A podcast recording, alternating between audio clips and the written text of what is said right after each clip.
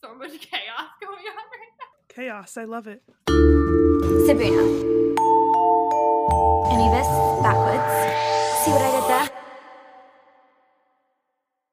Hello, everyone, and welcome to another episode of the Anubis Backwards podcast. Today's episode is House of Risk, House of Thieves, and happy birthday on October 5th to Frances Encell, who plays Poppy. Also, her birthday's October 5th, 1997, and for some reason I thought she was younger than that. Yeah, she's like your age, right? Because are you 97? Well, you're younger than me, but not even. Like, I was born in December of 96. Like, I thought Poppy was like a middle schooler on the show, which is probably why I thought she was younger because I was like a sophomore in high school during season two. And she would have been a freshman in high school, so actually that makes sense because she probably was in about eighth grade when they filmed it. Oh, that does check out. Yeah. Happy 23rd birthday. Happy birthday, Frances. Woo! Can't wait to talk about your character next season. Hope everyone still likes you when you're 23. I don't know, 23 has been weird for me. 23 for me was honestly not a good year, but you know what? I hope your 23 is better than my I- 23. I hope your 23 is better than my 23 when we've been in COVID quarantine 90% of it. I don't even remember my 23. the highlight of being 23 for me was Mamma Mia 2 coming out. That was basically Is that why I just associate Mamma Mia with you? Yeah, that that was all I had to live for in 2018. The the highlight of me being 23 was um January through early March of 2020. and rewatching What Blood in this podcast. No. I don't remember 2016. I had a good 2016. I was still in college. I was still in college. I was I was a freshman at the beginning of 2016. Yeah, I was a junior. I went to LA 2016. That wasn't too bad. Anyway, that's not important to this podcast. Oh my god. All right, I so think it is. And we shouldn't be chaotic because we're filming this during the daytime. We're sober today. Well, Sober. I'm having coffee. I apologize for how drunk I was last episode. Um, yeah. I, I had fun. So I had fun recording. And honestly, I had a great editing- time with Drunk Laura. Editing the episode was great. Drunk Laura is a hoot. Okay, so let's get into the episode. This episode is very chaotic, so I feel like we need to. Um, we open with Nina in Victor's office as Victor walks in. He closes his blinds and then goes to his safe, with Nina watching him enter the password that she attempted to do unsuccessfully earlier. He holds and looks at the two ink pieces in his possession. Nina watches, looking shocked. There's no way that Victor could not see her in the office. Like, that is probably one of the worst hiding spots she has. I just had Siri play that Twitter video of them all being really bad at hiding. yes, we we retweeted it on our Twitter account. It's, if you haven't seen it, it's hilarious. I forgot who made it, but It was a good time. Uh, go check out our Twitter. You can see someone made a video of all the Anubis kids in season one trying to hide and like how bad their hiding spots were, and none of them getting caught for some reason. And one of them is the scene of Nina hiding two feet away from Victor's face, and Victor conveniently doesn't see her. I pretend I do not see. I just wanted to give her a fighting chance, man. So at the school, the play goes on. Fabian's on stage doing his Victor impersonation, and the crowd is booing. When he gets off stage, he asks Amber and Patricia if there's been any sign of Nina, and they say no. Patricia asks Fabian if he thinks Nina will make it back on time, and he says of course, but doesn't seem so sure.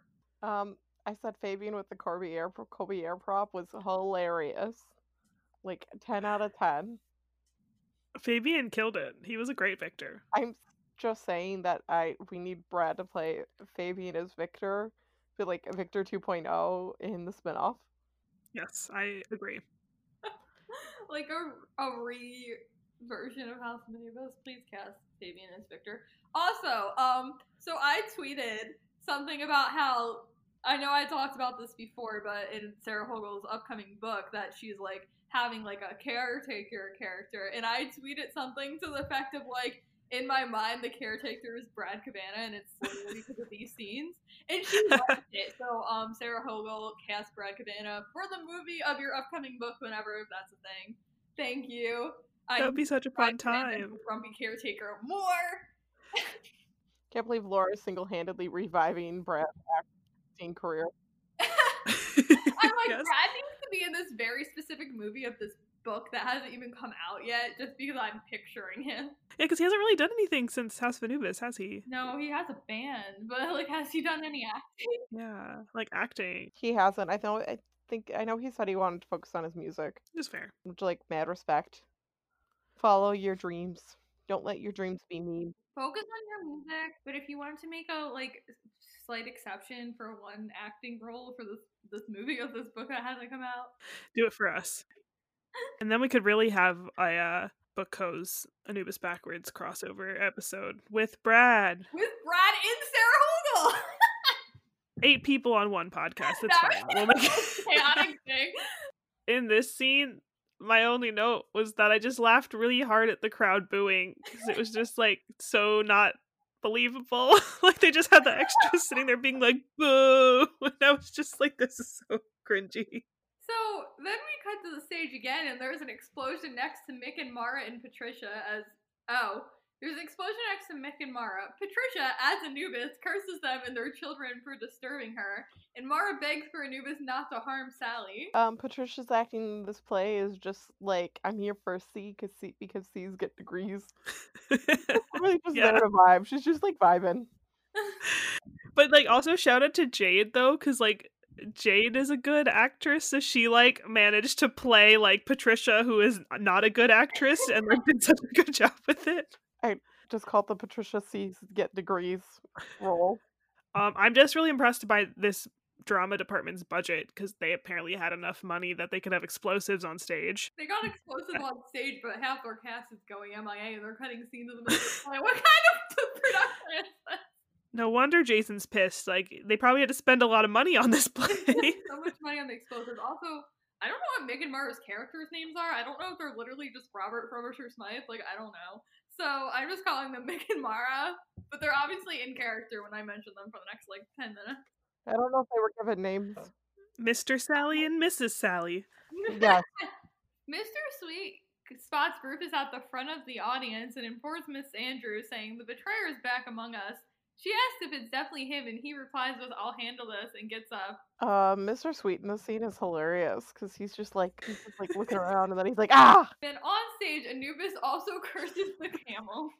R.I.P. the lost camel. You were found just part- long enough to get cursed. What did the camel do to Anubis? I know. This part sent me. I was like, why'd they kill the camel? It's not just the camel; it's the lost camel. I A know. lost camel. What the fuck, Nina? Like you wrote this play. Why'd you kill the camel? There's nothing wrong. Nina Martin said, "Mm, "No camel rights." Back at the house, Victor is frustrated as to why there are only two ink pieces, saying about one of them, I thought this was the one and only. Then he receives a phone call from Mr. Sweet about Rufus, and Victor says, I shall eliminate the target for good this time. Nina is shocked and scared as she listens. Victor returns the pieces to the safe and leaves the house to go back to the school. You know, it shouldn't have made me laugh this hard, but when Victor answers the phone, he straight up gives his full like full name, like Victor Rodenmaar. And I'm like, sir, who's gonna be calling you that you need to give them your full It's name? like, does Mr. Sweet not know who you are? So, at the school, Mr. Winkler worries about, over Nina not being there. She will be on soon. He says that this is totally unprofessional and then instructs Fabian to go find her. He gets Amber, Alfie, and Jerome to stall the audience until Nina comes back. And then Amber's like, oh, now you want me? I love her. Amber is an icon. Truly. Truly. With Victor gone, Nina correctly types in the password to the safe and seals the puzzle pieces. And then the camel and cactus are dancing on stage, and Meg asks Mara, Do you want to go out with me or not? Mara explains that she does and is going to say why she can't, but Meg just says, I don't want any butts. Meg in this scene is like, I'm getting less handsome by the second, which is funny, but also not true. Bobby Lockwood has only gotten much more handsome with age. Yes, he truly has aged like fine wine. Um. Anyway, so uh, my ship is thriving. Well, I I shouldn't say thriving, but thriving. if we ignored the whole scandal part, they're thriving right now. They're thriving if you ignore Barbie. Mick's just so freaking cute. The way he's like, oh, he's like so excited to date her. I f- like it's just he's so fun to watch. Um, yeah, that's me and my feels. Mickara Power Hour. Mickara Power, where we're just ignoring the whole Myra Miss Robinson photos.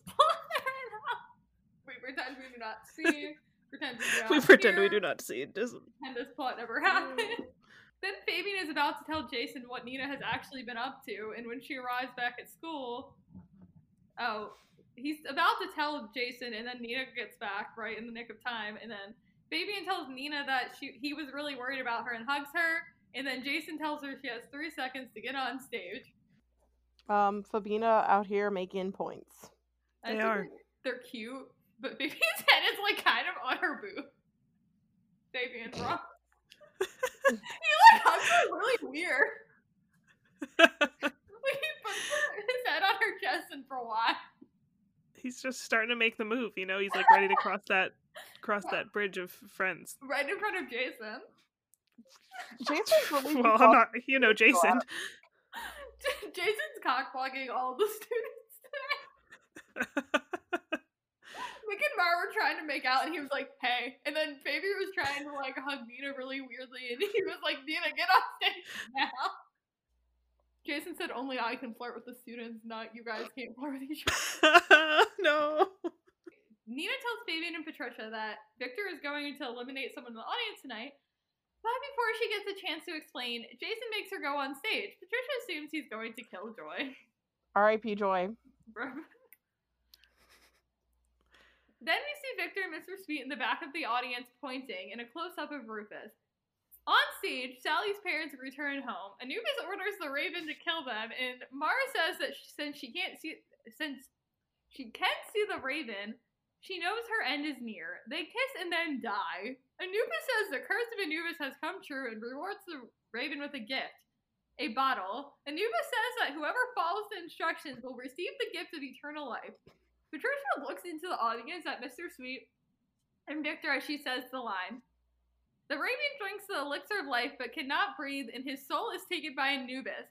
Sally sees her dead parents and tells Anubis she knows Anubis is behind this. Okay, this play is really sad. Also, It Patricia's is. evil laugh as Anubis is just my girl. She just looked like she was, she was just there to vibe. She really is. She did great though. She's a great Anubis. Um, also, we have another Fabian and Mara interacting moment, kind of. Um, when Fabian, uh, uh, or what is it? Whatever the character, Vic, what's Vincent? Vincent is the name. Vincent slash Raven uh, goes to kill uh, whatever Mara's character name is. They kind of there's a shot of just the two of them. So there's you know maybe in guys meant to be. Maybe in crumb. but also just in general this whole play like this is very gutsy of them like the story and and, you know that was the point was it for them to get like a rise out of them but they just like were really on the nose with like bringing up the elixir of life too because at that point like a lot of it you could be like oh yeah we made this up but like kind of maybe inspired by the, the owners of anubis house but as soon as you start talking about the elixir of life it's like okay like what are y'all up to like that's very specific Straight up playing Victor with a pet Corbierre, and then they're like, oh yeah, Victor Corbierre has the elixir of life. Yeah, so they're just, I don't know. I would be the person that's like, guys, we shouldn't do it. Like, no, like we're gonna get in trouble. We we can't do it, If I'm in the audience, I'm like, what is this play? right? this play is Like, is this. Nina girl okay? Like, they're like, the student wrote this play. They all get cursed. They all die. and the hmm. end of the play is just like this little girl's an orphan. Great play, amazing. Oh, well, I guess like maybe they could link this to the fact that Nina is an orphan. Ooh, Uh-oh. Sad. Things we forget about. Oh yeah. Also, so the play was literally just them straight up roasting Victor. Yep. it's like letting Victor they know everything about his schemes. Yep.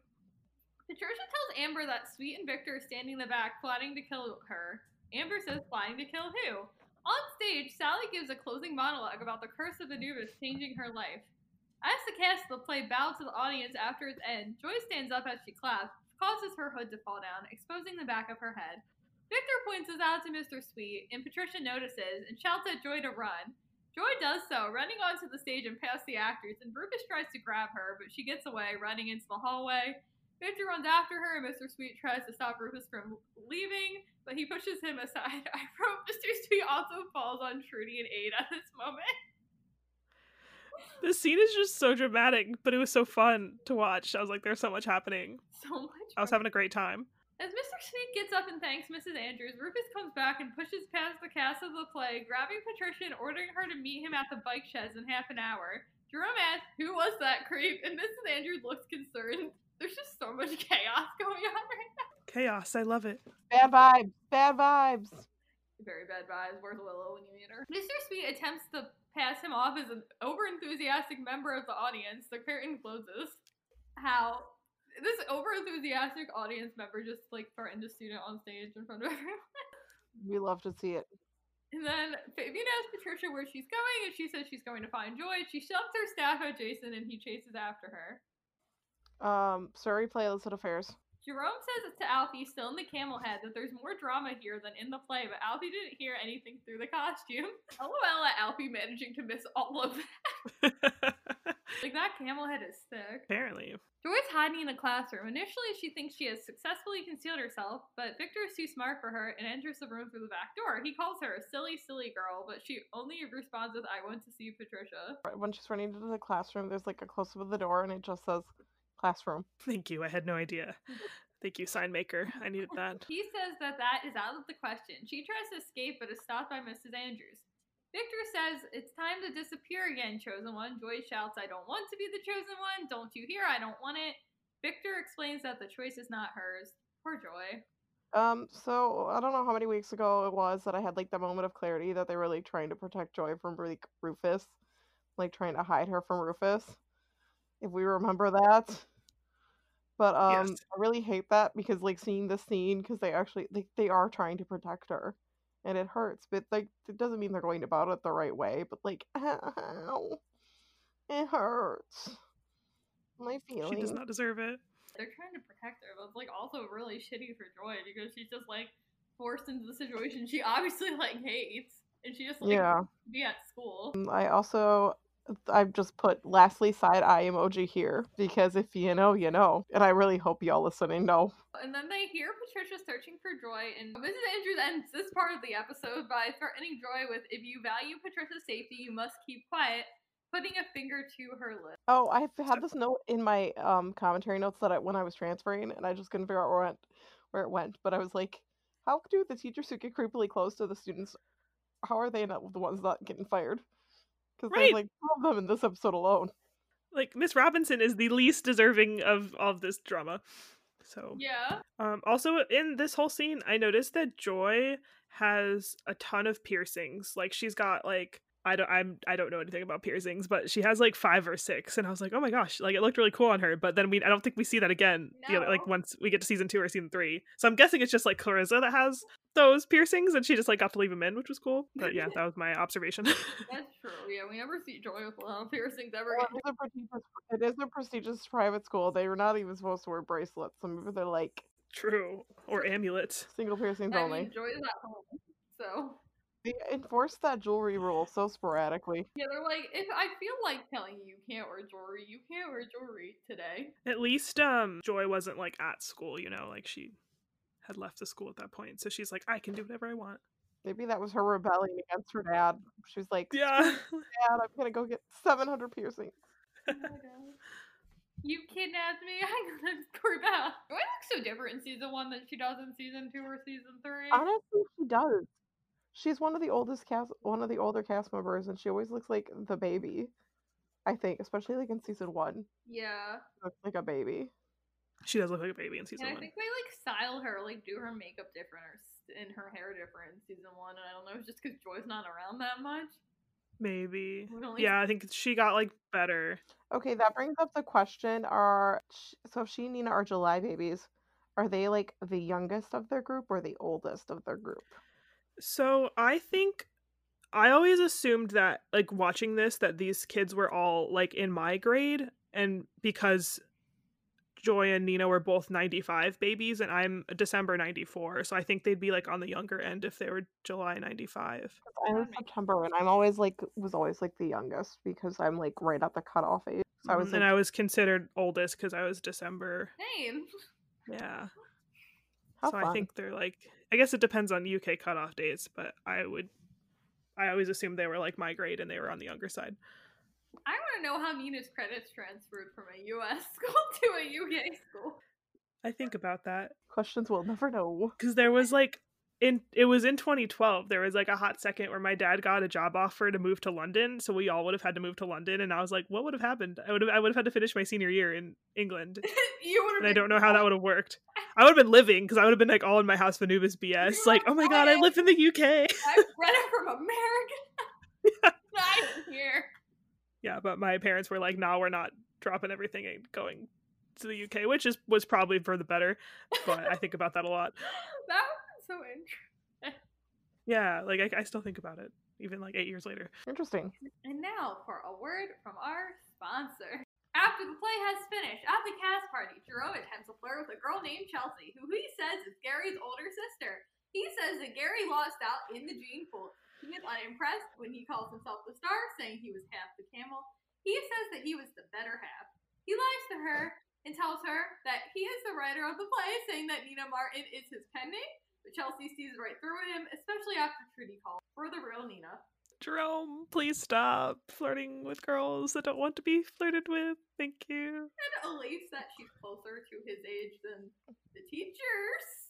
That is true. He, I he made the note earlier before I saw y'all's notes that I'm proud of Jerome for hitting on girls closer to his age, even if they are still older. But even hitting on the older ladies just confirms that Jerome continues to have a mommy kink, which maybe, maybe, maybe Nina and Joy are the oldest in their class. Gotta get my Jerome mommy kink proven somewhere. Alfie comes up and tells Jerome that he could tell how much Chelsea liked Jerome by how fast she backed away. Jerome says that he is well in there. what does that mean? It's because the British phrase for like she totally likes me. Jerome asks Alfie why he's in his school uniform, and Alfie says that his parents are around, so he needs to look smart. Jerome says that he's the only person in uniform, and Alfie says his parents respect him for that. Jerome says you're weird, and Alfie says I know, smiling. So, believe it or not, guys, I'm bringing up our weekly Piper content today. this is just like more proof for why Pifey would have been great. Alfie clearly has parents with high expectations, and we know Piper has parents with high expectations, so they could have bonded over that. And it would have brought them together, and that also just makes the I recognize your talent thing so much sweeter. Yeah, I wrote this kind of parallel here to that Pipey scene, which is, I think, the I recognize your talent scene. With Alfie being happy he's weird, whereas in that scene, Piper tells Alfie that she likes him because he's not cool. They're so good. Again, I Pipey was so compatible, and I really don't understand why they gave us that shit for like three episodes and like for what. I know. It wasn't fair. really? Piper Power Hour. Activate. So Nina explains to Fabian about Victor's other puzzle piece, saying that he thought it was the only one, and she begins to think that maybe the puzzle pieces are more than clues. I noted it three times, but I'm uh, making my official note here that Nina's outfit in the scene, though def early 2010s, is not a look. I said that cami Argyle print long sleeve shirt skirt combo. I totally would have wore that in like 2010, 2011 though. So like Wasn't she wearing leggings too? That's peak early 2010s. there. I don't think she had leggings on, thank God. That would have been Oh, worse. yeah, But like the crop off knee, like like crop below the knee, like. what a I can go Photoshop some on so we can really Oh. just complete the oh my look. God, peak 2010. Okay, but wait, she had like wait. Converse on or something, right? Like yeah. Oh man. Okay. that, that's something I totally would have wore. I was like, I always rocked this like black flare skirt with t-shirts and Converse. I thought it was so cool. Okay. So then Fabian tells Nina that Victor will go ballistic when he realizes they're gone. Nina says he might already be because of the play. Patricia comes up to them saying, I've looked everywhere for Joy. What if Victor caught her and murdered her? Nina tries to calm her down by saying that they don't know that Victor was talking about Joy. And Fabian chips in with, maybe he met Rufus, which Patricia says is going to make her start taking this personally. This all reminds Patricia that she was meant to be meeting Rufus, and she rushes off, much to Fabian's protest. I said, poor Patricia. TBH, my girl is lucky she did not get murdered in season one. really. Lucky that this is a Nickelodeon show, so she couldn't die. Tour though. You're not safe on a Nickelodeon show. Also, Joy. Oh yeah, they let people die if they came back to life. So we cut to the cast party again, and Mick and Mar are sitting very close to each other in a window. They both said that it feels a bit weird, but seem happy about it. Um, not to now um trade. We're all trading roles this week. I'm the one to mention that Mick and Mara made some points in this scene. Yes, they did. They make a lot of points. All, all the time. Mara to tell Mick about the picture she misleadingly took of him and Miss Robinson. He interrupts her by saying, I'm so glad you're back. Mara says that she hasn't been anywhere, and Mick explains that he means the real Mara is back. She says that he never seems to notice real Mara, and he admits that he was in denial. Mara is about to explain that she was very, she was getting jealous of Mick's relationship with Miss Robinson, but Mr. Winkler comes up to them and says that Mr. Sweet is waiting in his office for Mick. Okay, uh, so I realized halfway through this, Mara kept trying to come clean to Mick, but you think like the second she realized she like messed up, wouldn't she like go talk to Mr. Sweet? Like, would he not be the first person she'd want to talk to? And then Mick? I think she wants to like make sure Mick hears it from her, if that makes sense. Oh, yeah. Yeah, but you think she'd be like, hey, I need I need to talk to you, but I need to talk to Mr. Sweet first. That's fair. Because then like Mr. Sweet could like I think if like she just she changed her mind like before all of this went down, like she sent the email and was like shit, then it would make sense to talk to Mr. Sweet, but like since Mick already knew, Yeah. Yeah. I think that's why she's talking to S- Mick first. But yeah, like I see what you mean because like Mick can't do anything about it, but Mr. Sweet can. So I still like think like the girl the girl doesn't get brain cells again this week. no, she does not. I really wish the show would have been like had her go like, okay, I'm gonna talk to Mr. Sweet, and then like just had it so she couldn't talk to Mr. Sweet. Like he's off doing dealing with the Rufus drama or whatever, so she can't get a hold of him.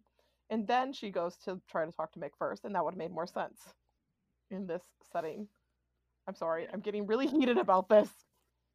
Is this why I don't like? Is this this entire arc why I don't actually like Mara that much?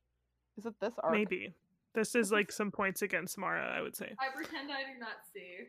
It's like really bad too, and I don't know if that's like it just killer for me. It's interesting though because despite this like whole arc, when I look back at my old tweets from when I like when season two hadn't even come out yet, so it was just season one, I was like Mara's my favorite character.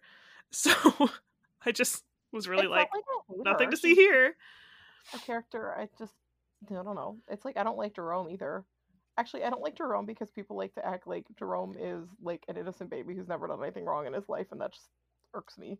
He is a trash man, and when you treat him like a trash man, then he's okay. I forget what I tweeted Grace and I said you're the only Jerome's fan I trust, and she goes, "He is. I would kill him, but like he is my favorite." And I was like, "Thank you, Grace." Jerome's like a problematic fave. Like I like him, but also like, bro. I think he's likable because he's interesting. He's got some interesting storylines, even though some of them are problematic. Yeah. Mark does some like shit though in this arc, and also in season two with that whole let me like write this whole article trying to ruin another person's career. You should have learned the first time, Mara. Well, at least that time it's kind of Miss Andrews' fault. Yeah. She was like provoked. I mean, I still like Mara. I still like them all, but like some of them do some fucked up shit. They Honestly, do. though. Like I love them all, and I think they all have great character development. But like, oh, like sometimes I'm just like, oh. I mean, Patricia Yeah. again just get- gets herself kidnapped later in this episode, so like my faves aren't even safe. I mean, my fave's Alfie. Alfie did nothing wrong.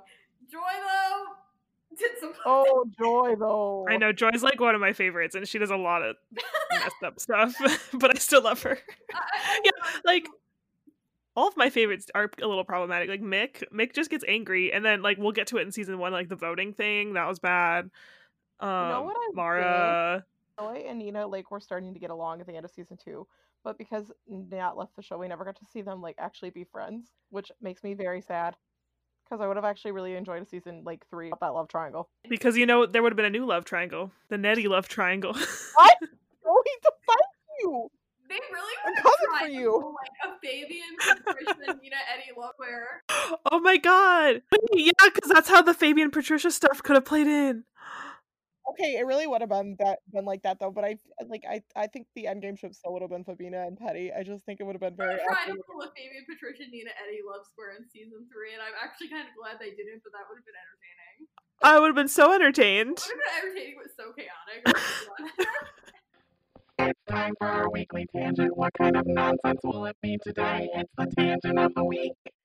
I see. Here's the other thing I would have maybe like liked is if Patricia and Eddie had still broken up, but Nina came back because like Patricia broke up with Eddie because she was jealous of like relationship with Nina, but it really wasn't like anything because she's still with Fabian. But then like Nina and Fabian have another one of their good good miscommunication things, and they like decide to like fake dating Nettie to make Fabian and Patricia jealous. Yes. Oh my god, I would have loved that. and then somehow like Patricia and Eddie end up like the on a Sibuna mission together. They end up like locked in a room together, and he's like, "I'm just dating her to make you jealous," and she's like, "I'm just dating Fabian to make you jealous," and they get back together, and then Eddie's like, "So our fake relationship is off. Go talk to Fabian. Solved it. Fixed it. Perfect. Right. Got it. Someone write it." Because then there would have been some really fun, like awkward roommate situations with Fabian and Eddie too. That would have been really funny. Like them dating each other, like fake dating each other's exes, but they didn't know it's fake dating, and like I'm gonna write this, but I have to. It's gotta be. It's gotta be at least three chapters, or probably longer. And I don't know if I can commit to a multi-chapter in the year of the Lord of our Savior 2020. Mhm. Not unless my state goes into lockdown again. I have no idea what I'm gonna keep or delete for this episode. We're really like. okay, wait, go back. Let's go back on track. Nick says Samara, I can take whatever punishment he gives me. I don't care anymore. He kisses her and then leaves, but Mara unsuccessfully tries to stop him. He goes off, telling her to tell him later. First of all, I would once again like to thank the writers for giving me so many Mick Mara kisses. Like they are const they just I was blessed. What a what an OTP. Um also the song playing in this scene to me is just their song. Like anytime I hear it, I'm like, this is the Mick and Mara song. And then Mick is just really pure in this whole ordeal. Like the way he I don't know, I just like love the way he treats Mara once they like finally are together. He's so sweet to her. And it sucks that Mara's about to break his heart in a couple minutes. He doesn't deserve it. Uh-oh. Amber watches this interaction and looks upset. Mr. Winkler asks her if she's sad because he cut her canary scene, but she replies to this, Yeah, Mr. Winkler, I'm really upset I didn't get to make a fool of myself. Flopping around like a lump of custard with a bee. I just put Amber and then a bunch of sad faces. I'm sad for Amber. But yeah, Jason here is like, I'm sure you would pull off any costume. Sir! I literally was in the middle of typing, wow, look, Jason having a normal student teacher relationship right when he said, I'm sure you would look great in any co- could pull off any costume. And I immediately was like, God.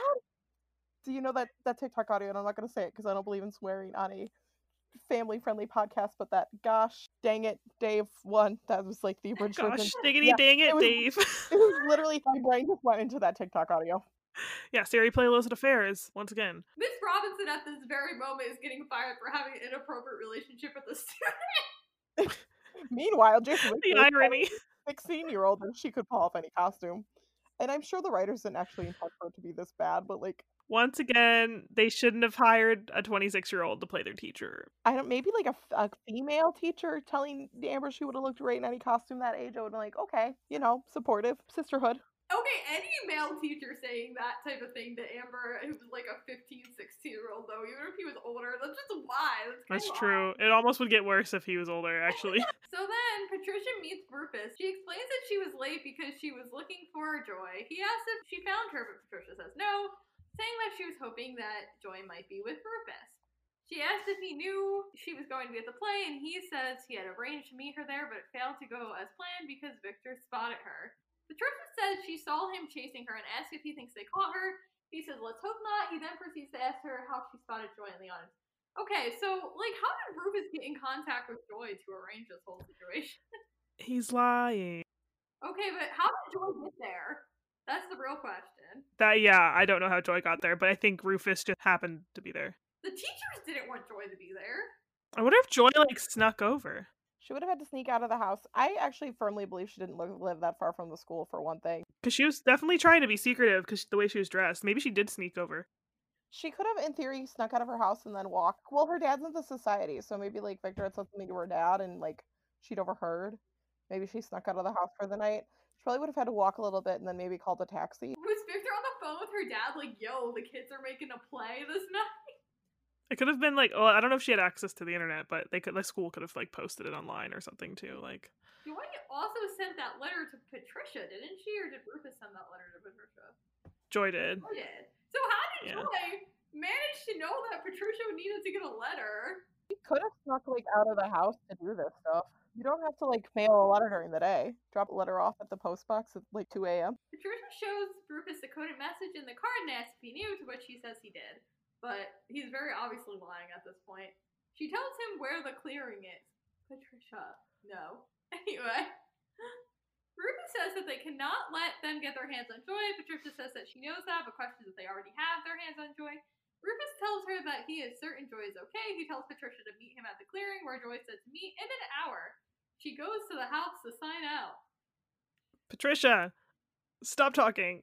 You're like, it's just no brain cells for Patricia today. I know she trusts Rufus still, but like, she's just literally being like, "This is Joy's letter. This is where, what time she's gonna meet me. This is the exact location of the clearing she's talking about." Like, ugh. Like has no proof that he knows the things or like anything about what he says he is, and she's just like, "Yes, I believe you. Let me tell you everything." I said I think that's what it used to come down to is that she just wants somebody who believes her, and that's why she just is kind of willing to like maybe not listen to the voice of reason in the back of her head that says maybe don't do this. So at the house, Trudy and Ade walk in being flirty. He says that he has indigestion, so she says she'll heat up some homemade hot pot that she has in the fridge. Patricia lies to Trudy, telling her that her aunt and uncle were at the school play and that they're going to take her out to dinner. She says she might be staying at their house overnight, and Trudy says as long as she's back for school the next day, it's fine. Trudy asks if they want to come in for tea, but Patricia brushes her off and leaves. And then Ade says, You know the way to a man's heart is through his stomach, and Trudy says she didn't know that. Okay, but why were they having to play on a school night? Why were they doing anything on a school night? So at the cast party, Fabian says he's worried about Patricia and that they should have stopped her. And Nina said there's no stopping Patricia once her mind is on something. I just made the note Fabisha? Wow. Patricia? Well, I don't know what the ship name is. Question mark? I actually lied when I said I ship everything and anything on House of Anubis. That is one I just can't get behind. Victor and Miss Andrews tell Mr. Winkler about the subject of the play and its connection to the history of the secret society. He guesses that it was Nina, Fabian, and Patricia who came up with the idea for the play. Mr. Winkler tries to say that it was Amber who came up with the idea. Victor scoffs at that, and Mr. Winkler eventually agrees that Nina and Fabian researched and wrote the play. Victor says that Amber doesn't have two brain cells to rub together, and that he'd be really good at hosting this podcast. he would be. no brain I forgot to actually include this in my notes, but like the posters literally say the play was written by Nina Martin. So like, bro. I mean, it was Amber's idea. Amber just dipped out of writing any of it and then proceeded That's to true. play boring. Also, Jason looked so proud of like the students and like the play, and then like Victor was pissed, so then Jason looked like all upset. Poor, poor Jason. I said Jason said Amber's a lot smarter than she appears, so he really does stick up for his students, and he really was proud of them despite his inappropriate relationships. Sorry, play Yeah. Illicit Affairs by Taylor Swift. You know. He is a good like when he's not being weird. He is a good teacher. I feel like so. Yeah. So Nina notices Victor staring at her and worries that he knows they've taken the puzzle pieces. Fabian reassures her by saying that he can't know since he hasn't been back at the house yet. Fabian says, I think that it's just as usual. Like I said, this episode is just the Sibunas roasting Victor for 20 minutes straight. House of We Roast Victor. Also, I, yeah, Nina and Fabian not realize that like Victor's just salty because you know they spent the whole play roasting him and straight up called them out for the fact that they know everything about the whole mystery and the secret society and the elixir of life. Like that's why Victor is staring at y'all. You literally like made this whole play like exposing him. Mick arrives at Mr. Sweet's office and tells him that none of it is true and gives the pictures back. Mr. Sweet said that Miss Robinson shouldn't have given him the pictures. But Mick defends her, saying that she has a right to give him the pictures because they were pictures of him and her taken by quote unquote some sick individual. They really don't look that bad. I just, ugh, this arc is a mess. Mara comes in saying that Mick can't be expelled nor can Ms. Robinson be fired. She admits to taking the photo, saying, I made them look more than they really were. Mick demands why she would do that. She says it was because she was angry and jealous, and she tried to tell him, and then he says that it was sick. like I'm proud of Mara for coming out and telling the truth and like she definitely was trying for a while. But then also low key though, like do we think Mick would have still asked her out if this whole thing didn't happen because like he seemed to be pressured. It was like suddenly as soon as he's like, "Oh shit, I'm getting expelled. I do like Mara and now I can't be with her." Like that almost like propelled him to tell like realize his feelings. So, not to say that her actions were justified, but in a way they kind of ended up getting rewarded because she got Mick because of them and like he may not have like realized as soon as he did that he liked her had all this not happened.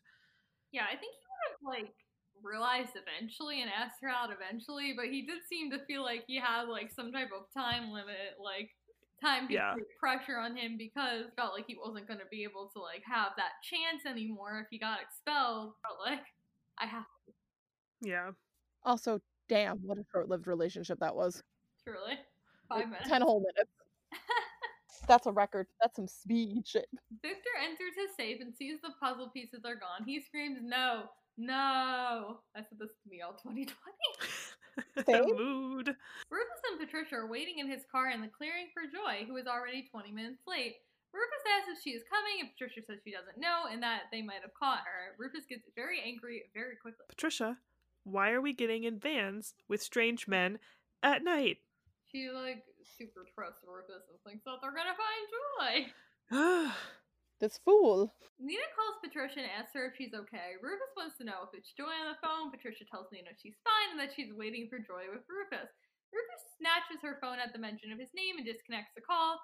He shouts at Patricia saying that she shouldn't have mentioned his true name because everyone else calls him Renee. Nina gets worried and Fabian tells her about the coded message. Rufus locks Patricia in his car and drives off as Patricia's like telling him to let her out of the car. I am once again uncomfy. I am also once again uncomfy. And then I put, can you put getting kidnapped and not murdered in, on a resume? I don't know. Okay, that is the end of our episode. It is now time to award the brain cell of the week. Damn, I don't know. I don't think anyone gets it this week. I want to give it to Fabian for being the only one worried about Patricia. okay. Taken for the third week in a row, the only person that's a not complete idiot. I guess Nina was okay this episode ish. I mean, well, Nina was risky and she did what she needed to do to get those puzzle pieces. I would not say she had the brain cell for it though, because she Yeah, was I like, mean, managed to hide without Victor finding her. However, Victor is dumb and somehow can't see her two feet away from him. So I don't. yeah, She did get the she did get the password and get the puzzle pieces. True. So Nina gets props for that, but yeah, I would agree with Emily that Fabian, for being the only person worried about Patricia in the situation, is the only one with the brain cell. Patricia definitely did not get the brain cell. No. Mara didn't get the brain cell. Is Mick in the running for the brain cell? I, I would give Mick points. Mick for finally realizing um he should date Mara gets the brain Yeah, cell. Mick, Mick for like telling Mr. Sweet that he shouldn't get expelled. standing up for himself and standing up for Miss Robinson. yeah, I guess. Mara for realizing she was dumb. Like I don't want to give her the brain cell because she was dumb, but at least she's realizing it. Probably think she's dumb, so she's like deducted it from being allowed to get a brain cell. yeah. When you get a brain cell because you realize you were wrong, but you lose the brain cell because you were dumb. Chip of the week. Oh, I just wrote Trudy and Ade. They're cute. I would agree. Like I want to put Mick and Mara, but they're still being problematic. So I feel like I, even though I want to, I I know I can't. Mick and Mara got together, but then they broke up five minutes later. So I Yeah. So Trudy and Ade it is because they're adorable. It's cute. I wish that continued on being a thing. Yeah, that's my favorite Trudy ship. And in cast news, Tasie got married. It's so exciting. it- that's very exciting. The pictures are so cute. Jade and Nikita were there, which makes me very happy. Yeah. she got married in Vegas, which is awesome. Like, what a good way to get married in quarantine. That's so cool. I have one mo- note to make on what Jade and Nikita were wearing, and that is leg. Yeah, they were stunning. Tasie looked gorgeous. I just love that. Like, it makes me happy that like they were there. Like, they're still friends after all this time. That doesn't happen all the time. You know, like we're really lucky. Our cast members are still friends. yes, congrats to Tasie and Jim for getting married. Uh, yeah. Check out their Instagrams. They've got some cute pictures. So for something fun, we asked people on Instagram to send in questions for us, House Maneuvers related. So now we're gonna answer them. So the first person who sent in a question was Lily, who said, "What are your opinions on Jerome and the black fit?" I mean, I'm always here to thirst over the Anubis boys. So yes, Yeah. I'm. I'm always here for Jerome in a black fit. Thank you for providing us with that content. oh, A Shay 1099 asked, "What do you think the writers originally had planned for season three? Tears of Gold, Nina, etc." Okay, so we literally talked about this last week, but I genuinely think we would have had a similar like Frobisher plot, but we would have found out Nina was Frobisher's great granddaughter. Yeah. Um, I think the Tears of Gold would have been more in play than Sinners. Like, I think we still would have gotten like something with probably more like Tears of Gold play into Nina finding out she's Frobisher. But I think we would have. I, I genuinely do believe 100% we would have found out Nina's a Frobisher. 100%, yeah. But I wonder because Brad told us that they knew at the end of season two that Nathalia was gonna not be there for season three. If they ever had a plans for season three with Nina? Well, see, that's the thing that I don't actually think they had originally had plans for season three with her, which means I I want to know when they scrapped the Tears of Gold, but but I think had she stayed, I think that's what would have happened. I think Yeah. Also, the end of season two seemed to really imply that Tears of Gold were gonna be a thing much more than Right? ended up being a thing. So I wonder at which point maybe like they knew by the end of filming that Nathalia wasn't gonna come back, but they didn't know when they finished writing the script. Well, I know Brad also said the reason that they like ended things the way they did in season two is because they didn't know if they were going to get renewed. So they wanted to oh. like wrap up the Fabina arc, which is why her exit was done in I'm going to say sloppy Yeah.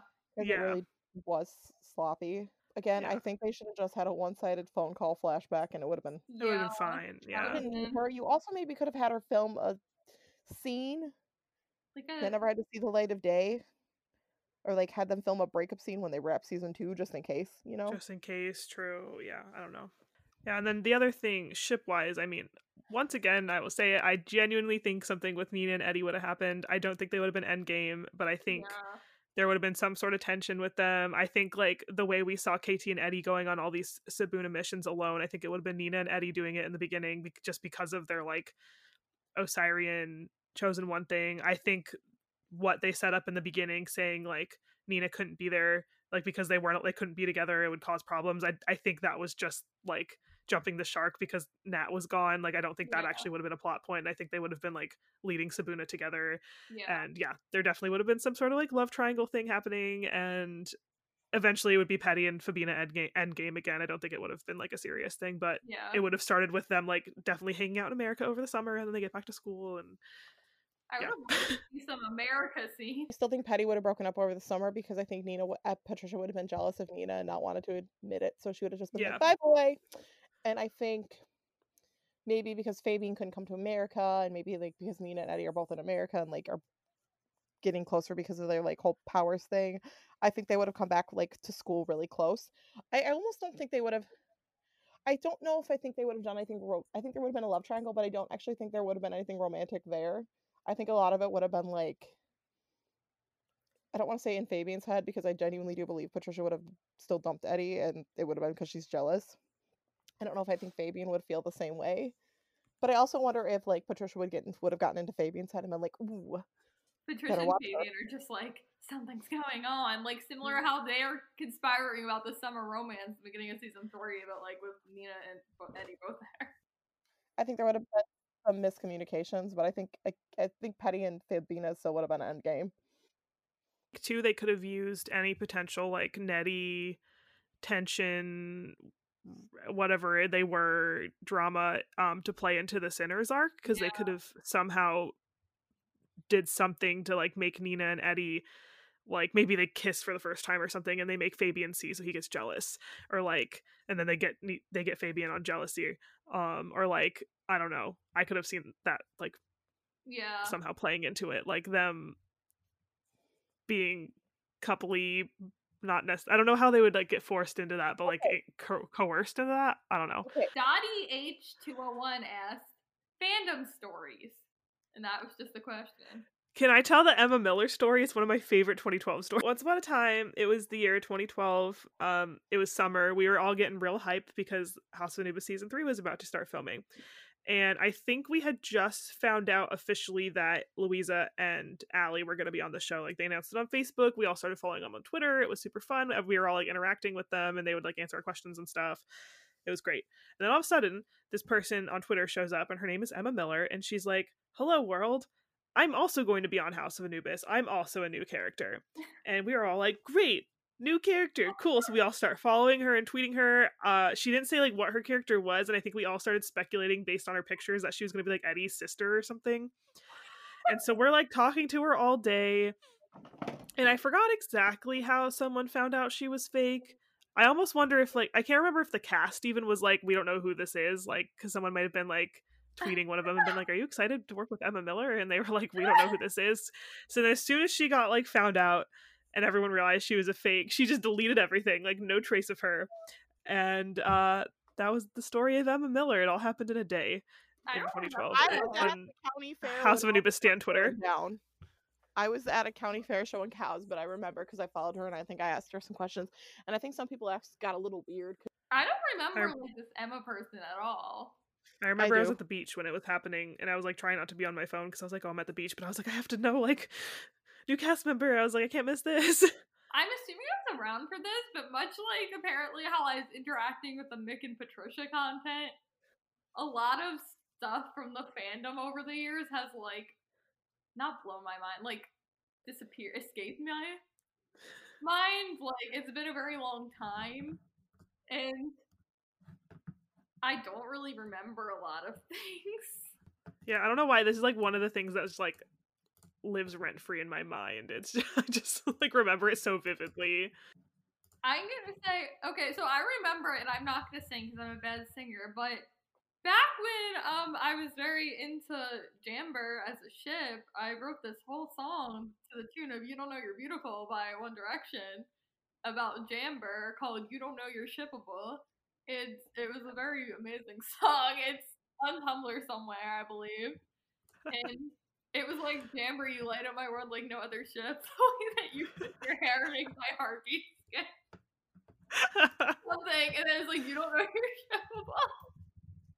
I don't have like any uh, like iconic stories, I guess, or none that I feel comfortable sharing.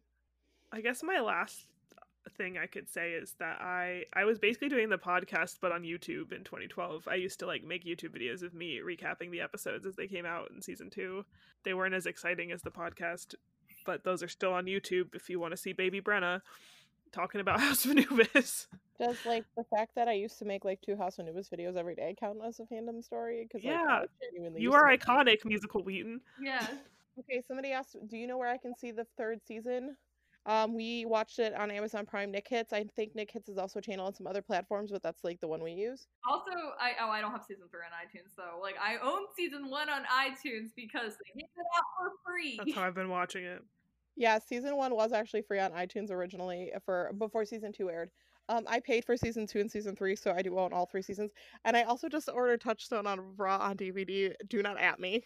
I had to buy Touchstone Ra on Prime, so I have it on Prime. Oh, I have it on Prime, iTunes, and now the DVD because apparently I have a problem. on brand. Aster Astrologics Asterola how That's Max. I love Lord. That's Max. Astrologics Max responded to your question sticker. Who do you think had the most chemistry on the show, and which kiss was the best? Um, I think the best kiss is still Jeroy's kiss. Um, yes. Shortly, f- I mean, I also love Mick and Mara's first kiss, obviously. And I was talking on Twitter. I forgot who I was talking to on Twitter about this, but um, Jerome and Willow's Oh, first kiss scene was is actually really good too. I really like the Peddie House of Rainbows kiss. It makes me feel some sort of some sort of way. Peddie first kiss is the most iconic thing because I remember us all just waiting for it. Like I Yeah. actually remember because that's when I was really into Peddie before season three kind of like messed it up a little bit. I mean, I still ship Peddie, but like less aggressively. But like in season two, like I was really into them and we are all really into them. I remember it, and just like every single night, us just like waiting and being like, I think they're gonna kiss or I think they might kiss today or something. Like I remember us just waiting for it. Do you ever think about how she kissed him because she couldn't tell him how she feels or she couldn't deny it anymore and he can I don't want to say he wore her down, but like he didn't know what to say, so she was like, just gonna do the thing that scares me. The first Peddie kiss. I was- now I'm aggressively talking with my Yeah, arms. In, in the Jeroy kiss, I agree. I think probably that Jeroy have the most chemistry. I Chemistry. agree. Uh, yeah. I will. You uh, wanna It's like I, I feel so biased anytime we talk about Mick and Mara, but I think Mick and Mara have really good chemistry because I think Bobby and Tasie had really good chemistry, and Peddie had really good chemistry too. Like, they're wonderful, like enemies to lovers dynamic. Yeah. They're so good. I just did the chef's kiss thing. You, you guys can't see them, but they can. Evan the Dead Meme said, favorite season of House of Anubis? Mine is season two. That's think mine's also Evan season two. I think season two writing wise, but I'm very soft for season three. I like probably go the softest for season three, and I can't explain it because, in theory, again, I I've said this before. Season three is probably their weakest season, but for some reason, it's my favorite. I don't understand why. I've tried to figure it out, but I can't. I don't. I'm trying to think. There are reasons that I love all the different seasons. There are different things I like. Season one just feels so classic, and I feel like It I've does. gotten a lot of more appreciation for season one doing our rewatch right now. Season Mhm. two, I like the mystery the best in season two. I really like the task. Like that's like a thing that sticks out for me of House of Anubis, like mystery wise. All the task and being in the cellar and like all that stuff, like is probably the best mystery. Season three, I love, and I know I said this earlier. The romantic dynamics, other than Jerome and Joy, iffy, but the friendship dynamics in season three, I am obsessed with, and I love a good friendship. The Sinner arc is also like I- awesome. think one of the things with season three is the like mythos behind like the mystery plots are so Yeah. good. And yeah, I think that's part of the reason. 'cause, like one of the things I fell in love with the show is the mystery, and I actually didn't like the season two mystery the first time I watched it, but like in my rewatches, I've been like, you know, like I still think it's like one of the more weak mythological wise, the weakest plot that way. But I think the tasks are just so good Mhm. and so intriguing. And this is why, if you ever you could put you if you for, you asked me to rank the sh- like seasons, you'd have to explain in which way. Because if you asked me Yeah, to rank them by sure. like mystery arc, it'd probably be season three, season one, season two, just because of like the myth, like how the mythos, like the myths came into play. For ship dynamics, it would probably I'd almost have to say season two, season one, season three. For overarching dynamics, season three, season one, season two yeah, again i could rank this season so many different ways for so many different reasons because i think each season has like its really really strong points and each season has its really really weak points yeah, Yeah, for sure. I agree with that. 100. But I think like I overall associate season two as my favorite also because that was when I was most involved in the fandom. So I also just have like really good memories of like 2012 getting home from school, logging Uh-huh. onto Tumblr. Like it was just like peak fandom for me. Yeah, fandom was kind of great in season two. in season three, um, Willow's Hedgehog Anubis said, "What character would be worse during lockdown? Who would have the most mental breakdowns?" I think amber. Oh, i don't think amber could handle like lockdown. I feel like Joy might like not handle it well just because of her having to like already be forced into kind of lockdown. yeah. Yeah, joy would be like the one who would go outside constantly i think and be outside constantly. So like if she was still in lockdown like kind of the us is in october where now the weather is crappy i think she'd be like hmm. i think it would depend. Yeah. I want to know how, like, if we just discussed the ships that were endgame in Touchstone of Ra, how they would be handling quarantine together. Who would have murdered whom first? Joy, Joy. Joy, I, no, actually- I mean, no, I can't say what I was going to say. Are we? Are we being family friendly? I do think Troy would have murdered each other. oh, I know where you're going. Right, I Troy would thought also like, are we forget. saying that all these ships stay together in this situation? Yeah, Because Just because like- I don't want to go like, what ships do we think would have broken? You know? I, I mean, I would think that Wealthy would have broken up, and I think that um. Oh, I would. I, broken up. I think Troy and Penny are the only two that I think would still could. I see. I go back and forth on Troy. I could say they've broken up, but I could also see them still together. But I feel like if they Yeah. broke up, they would break up on really good terms. You know? Or like they would break up and like end up getting back together. I could see that too. Plot twist: they get back together in quarantine because they start texting each other. Oh, that's Oh, They're bored. Yeah. And they find out they That's don't live that far and they've been quarantining, so they decide to like hang out at their each other's houses, and then they're like, Yeah. "So you're my basic, you're in my bubble, you're in my bubble." Yeah, they are. Okay, so Scarlet X Scarlet Nicole X said favorite ship from House of Anubis, and this person is British because I spelled favorite in a British way, which is cute. In a British way. The way this is you. I know, honey. I know.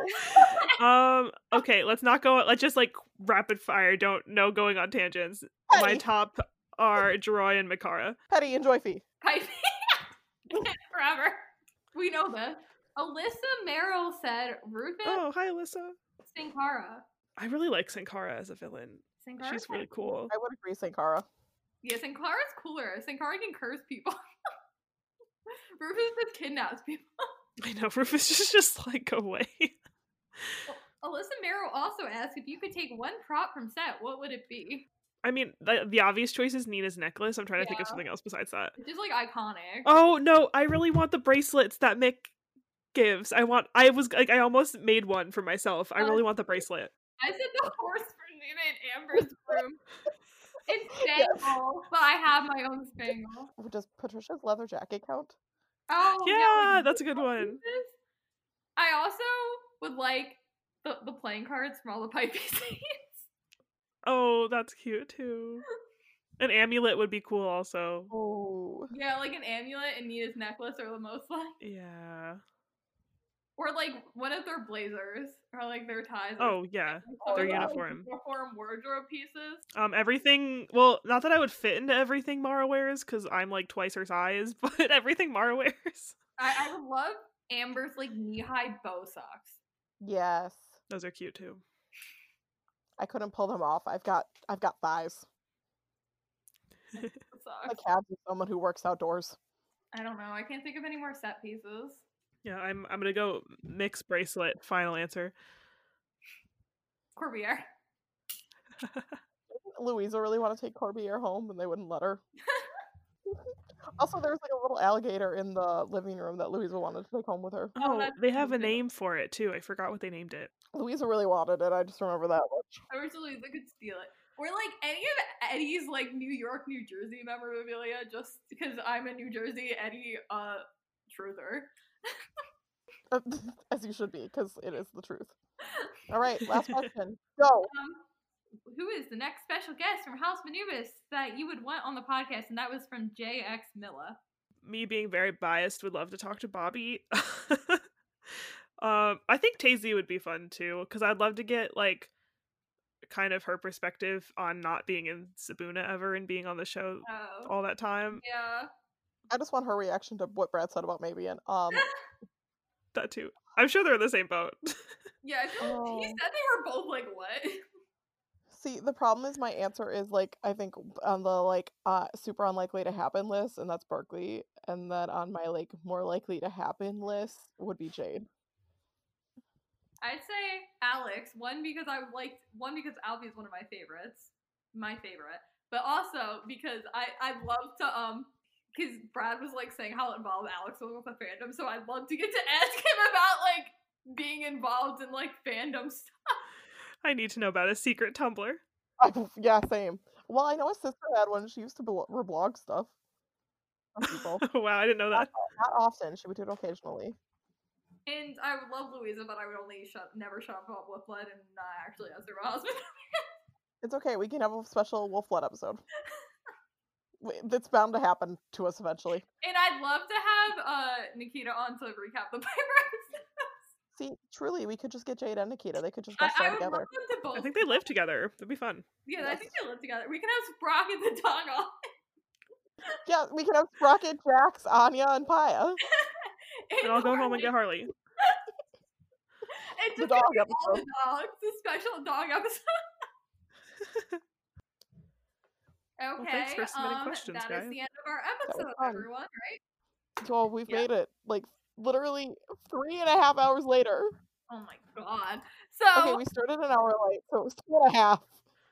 um, thank you for listening. We will be back next week. You can follow us on our social media at Anubis Podcast on Twitter, at Anubis Backwards Pod on Instagram, and at Anubis Backwards Pod on TikTok. Also, if you want to send in any reactions, questions, comments, concerns with the voice memos, please go to anchor.fm slash Anubis Backwards and you can submit them there. Thanks, everybody. Bye. Thanks, Sibuna. So much I wanted to say. The way I see it, is there anyone there?